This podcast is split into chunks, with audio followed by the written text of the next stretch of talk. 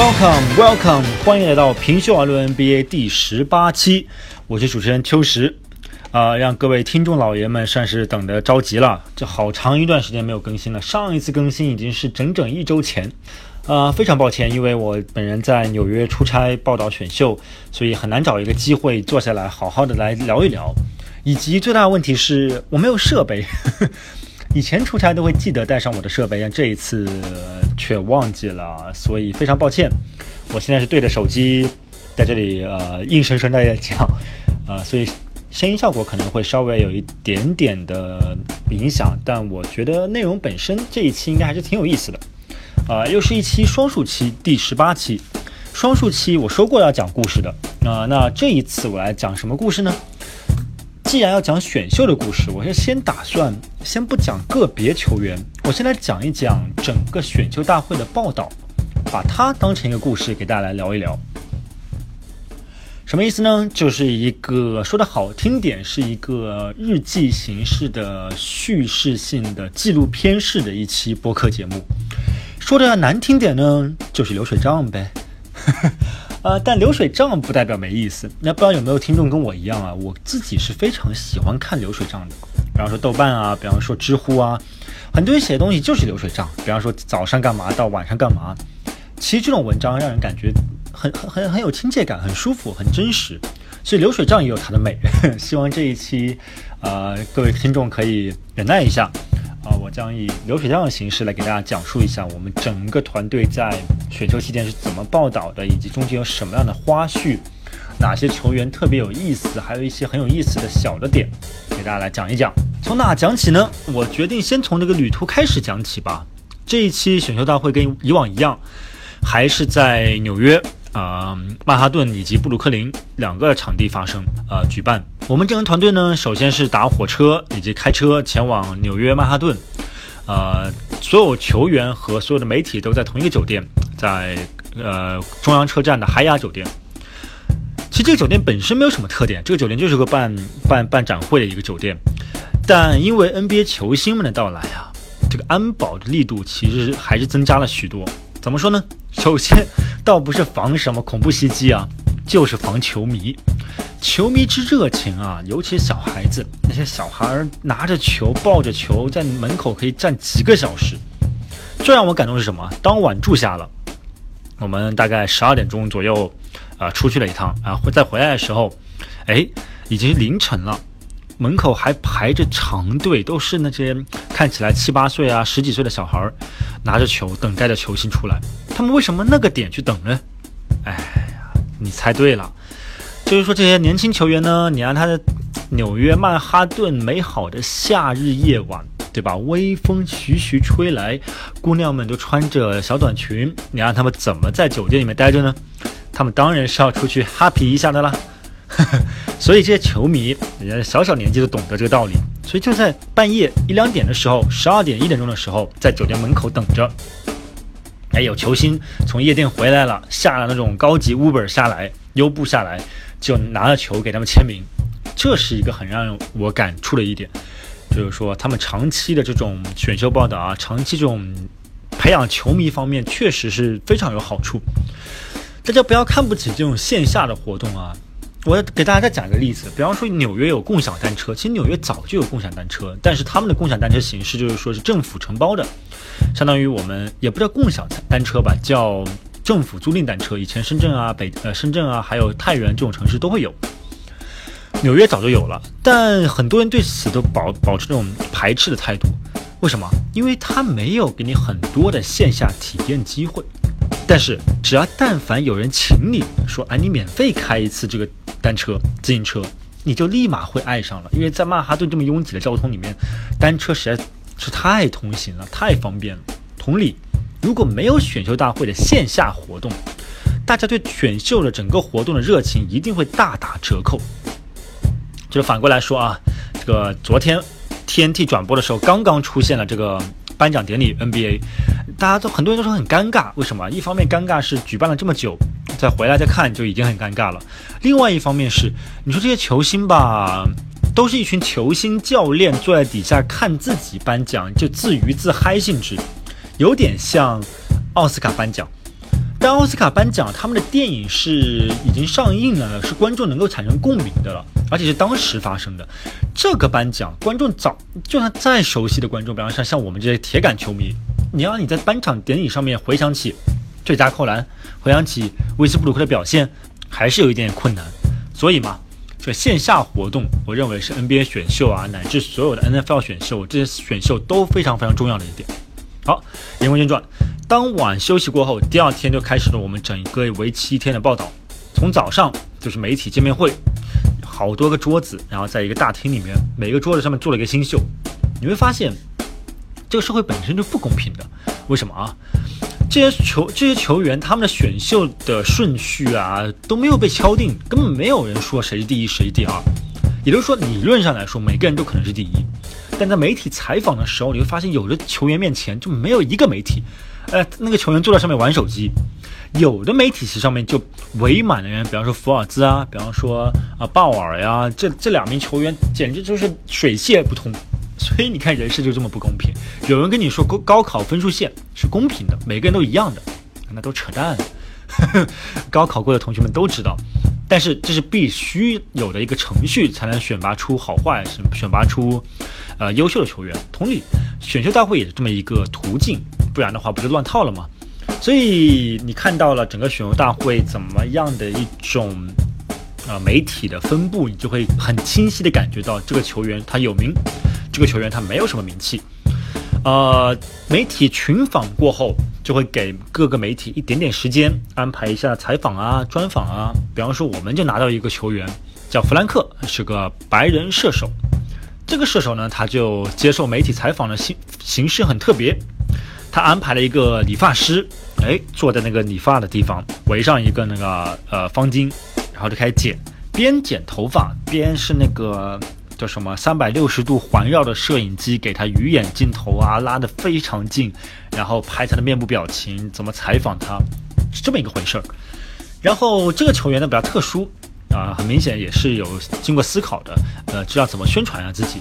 呃，跟正好跟前一段时间哈登啊，呃，格林和詹姆斯拍的一个短的商业宣传片的 Barber，就是理发店这么一个宣传片，哎，正好不谋而合，很有意思。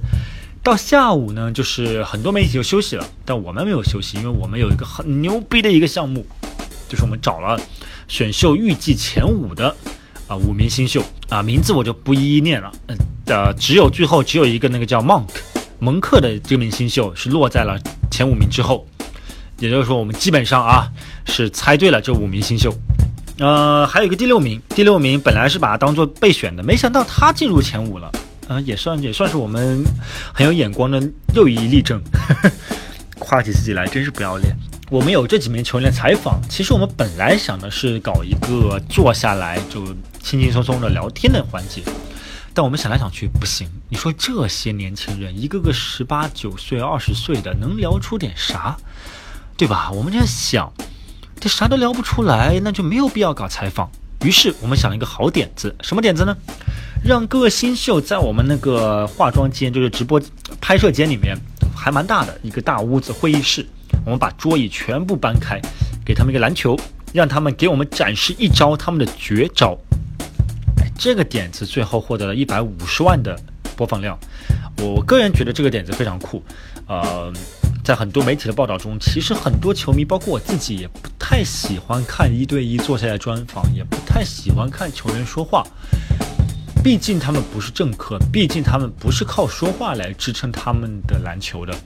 我能看他们打篮球，我就绝对不看他们说话。啊，除非是非常非常喜欢的。所以这是我们下午干的事情。嗯，在整个交谈过程中，我觉得这些新秀们有一个特点，就是年轻人嘛，你会发现他们的性格真的非常不一样。当你采访 NBA 球员的时候，你会发现，哎呀，这就像一个工厂，流水线产物。大多数球迷的性格说的话都是被训练的，都是你根本就是没有任何可以聊的。比方说，你说今晚打球打怎么样？比赛怎么样？他说啊，这个比赛今天晚上比赛非常好，我的队友们很给力，然后我们取得了胜利，我们非常开心。如果他输球了，他会说啊，我的职责就打球，我不知道有什么其他原因，我们今天没有打打好，就是所有的东西我们就是没有打好。他们说话就像我刚才那样的囫囵，就是说不清楚，但是就是为了糊弄过去。就像流水线上面的产品，真的就是这样子。但采访新秀的时候不是这样子的啊，每一个新秀都是那种，要么极度张扬，比方说 Lonzo Ball 那个球哥，鲍尔同学。我们问他说：“你觉得在整个 NBA 中有没有像你的球员，你的模板球员？”他说：“没有。”哎，我们我我本来都放弃了。我那个同事说：“如果一定要你选一个，有没有？”他看瞪了我一眼，瞪瞪了我同事一眼，说：“没有，还是没有。”呃，特别有意思。那个状元福尔兹呢，则一看那就是已经被 Nike 啊、被耐克啊训练过的，就是说一聊到中国，两眼放光，那就好像就是那种。看到奖金了那种眼神，你知道吗？啊，就说就跟我们说说中国，中国我太喜欢中国，中国是个伟大的国家，我以后一定要去中国。其实我本来就有机会去中国，但是我不小心错过了，我非常非常后悔，这是我最后悔一件事情。哇，那把话说的太好听了，但只有状元一个人有这样的敏锐嗅觉，其他的新秀们就你看。也就是这样子嘛，比方说，当你到达一一个一定的程度的时候，你的眼光也会随之往上提升。当你入行的时候，你就状元，那自然你的眼光啊、你的视野啊，等等等等等等都会改变。哎，那我们反过来再看看后面几个新秀，比方说我刚才说的落选的那个叫蒙克的那名新秀，他的性格就极其内敛。啊，我们按签名，他我们搞了个错误，就是我们犯了个错误，呃，签名的笔是红色的，那个球也是红色的。他就瞪着我们说：“嗯，这能签吗？其他新秀哪管你啊？草草签了得了。就他一个人真的关心我们，说这个球上面签名会不会不清楚？还有的球员，比方说 Josh Jackson 约什杰克逊，他的性格就更加像一个大男孩。然后他在给我们讲解动作的时候，还有塔图姆这两名新秀大个子给我们讲解动作的时候，则非常的用心。然后就像一个球迷一样，他对他对自己的动作是欣赏的。”你像球哥呀，像福尔兹啊，他们对自己动作其实他们都说了，我们不能把秘密动作展示给你们看，这是秘密。所以，当你观察这些年轻人的时候，你可以很有一种非常异样的成就感，就好像你看到了他们的未来，你能看到他们未来，这是报道选秀在我看来最有意思的地方。当你去到赛场去报道詹姆斯，去采访杜兰特，采访保罗，他们给的感觉是他们已经。不需要你采访了，你根本就你可以不问问题，你把话筒给他们，他们能讲十分钟，滔滔不绝，能把你问的问题已经全部都 cover 包含了，这就是我去 NBA 赛场报道的感觉。但这群新秀，只要你问题问的对，你就能发现他们心目中的隐藏的一些想法以及隐藏的一些心态。哎，嗯，正好趁着我们录的时候，外面那个纽约标志性的救火车声音又响起了。在纽约录 podcast 真的太难了，很难找到一个很安静的场所。我们很多做 podcast 的朋友都是在厕所录的，抱着台电脑，拿一个录音笔在厕所录，呃，画面也是很好玩。到了第三天选秀大会大会的现场的时候，啊，人山人海，然后气氛都非常热烈。但是很多人观众去现场本身的观众有两点，我就说两点。第一点，很多球迷都穿着不同的球队的队服，这一点非常让我感动。什么意思呢？假设中国有一天也有选秀大会，我们把它设在上海，你能想象从内蒙古来的人、从新疆来的人、从广东来的人集聚上海的一个啊，比方说梅赛德斯中心，大家一起看一场选秀吗？要我说，中国离这一步还很远很远。但纽约、美国已经做到这一点了，很多的球迷就是来自世界各地的，不仅是美国的，还有中国的。不同不同的肤色，说着不同的语言。当我国际球员，尤其是法国球员，啊上台的时候，很多法国人站着站起来挥舞国旗。这些事情是中国未来一定要做到的一点。发展职业化联盟就是要国际化，在首在国际化之之前，首先在自己的地方，在中国本身就得区域化，就得非常多样性。这在我看来是选秀大会最让人感动的一点之一。第二点，选秀大会是什么？它就是一场。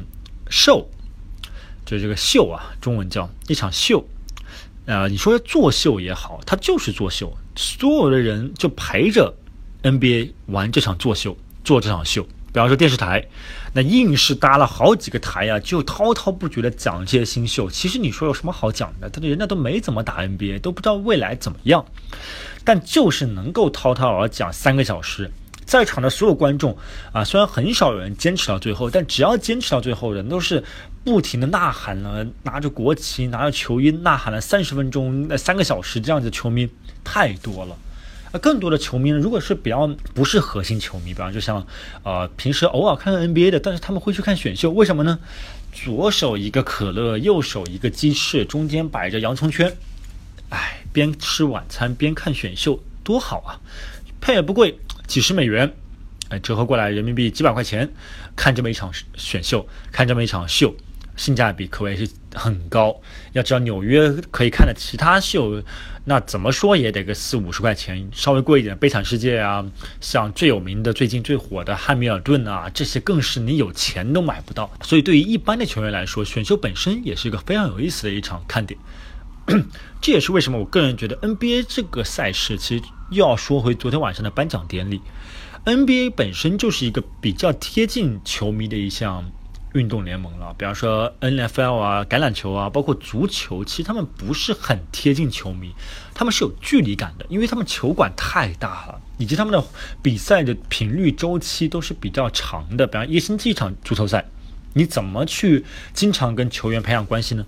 但篮球不一样，篮球一个星期可能三场，只要你有时间，你一个星期可以看到球这些球员三次。如果你持有季票的话，我敢保证队里面至少有一名球员是会认得你的。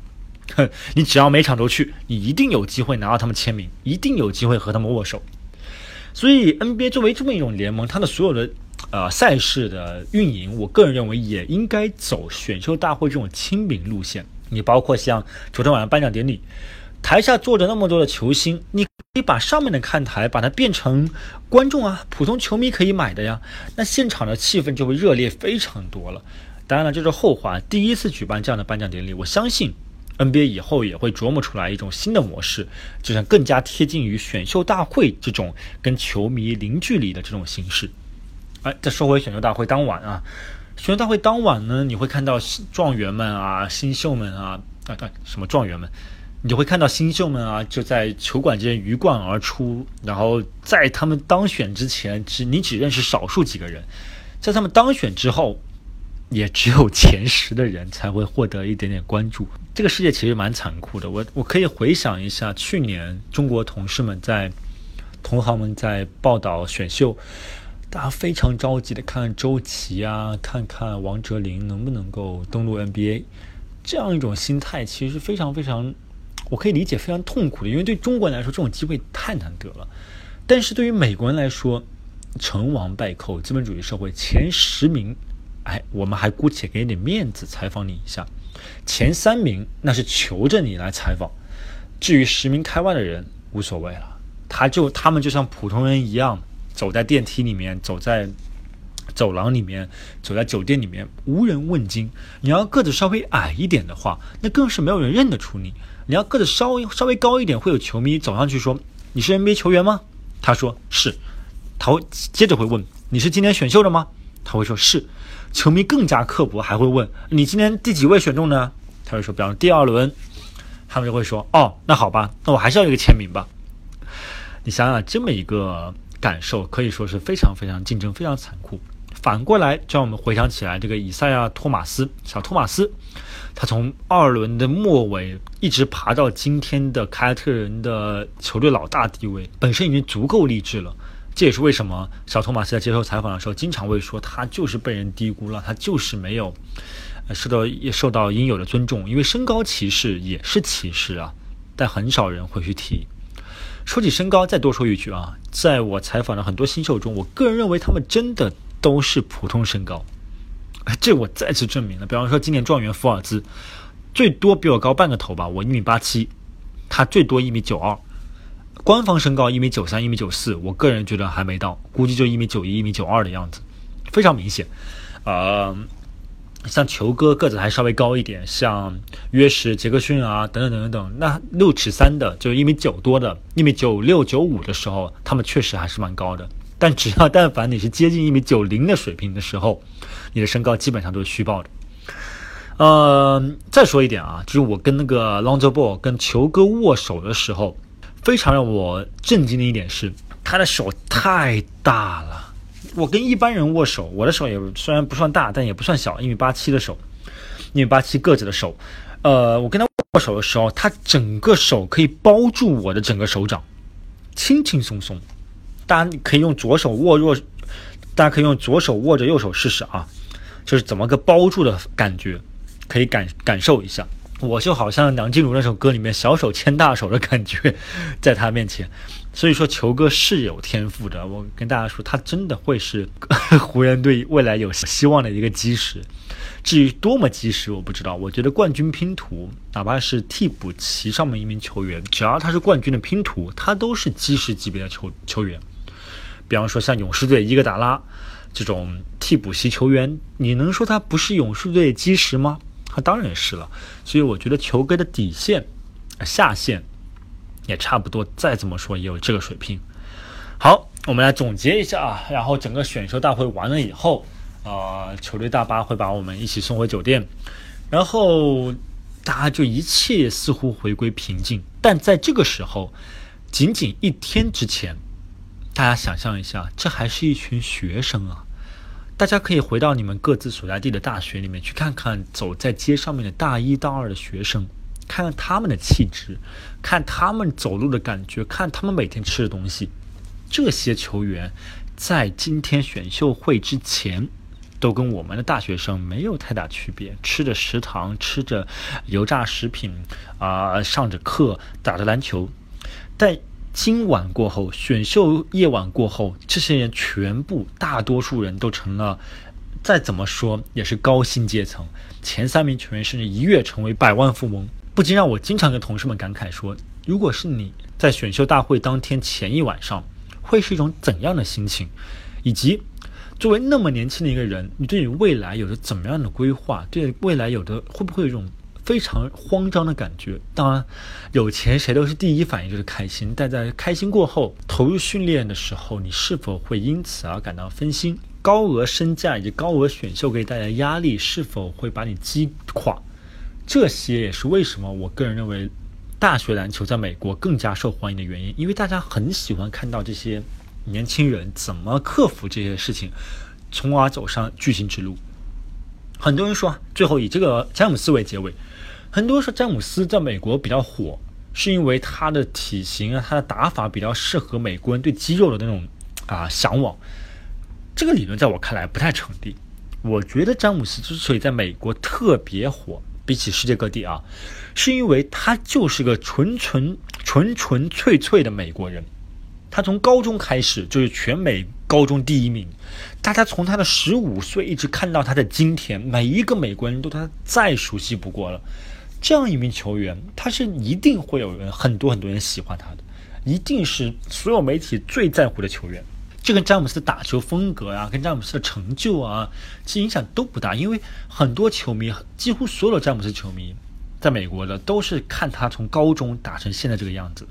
所以在我看来，这是主要原因。而如果你想成为下一个詹姆斯这样的球迷，这样的铁杆球迷，那没错，你可以从选秀大会开始关注起。比方说我啊，我就是认定自己是球哥的粉丝了，谁跟我握手，我是谁粉丝，就是这么浅薄。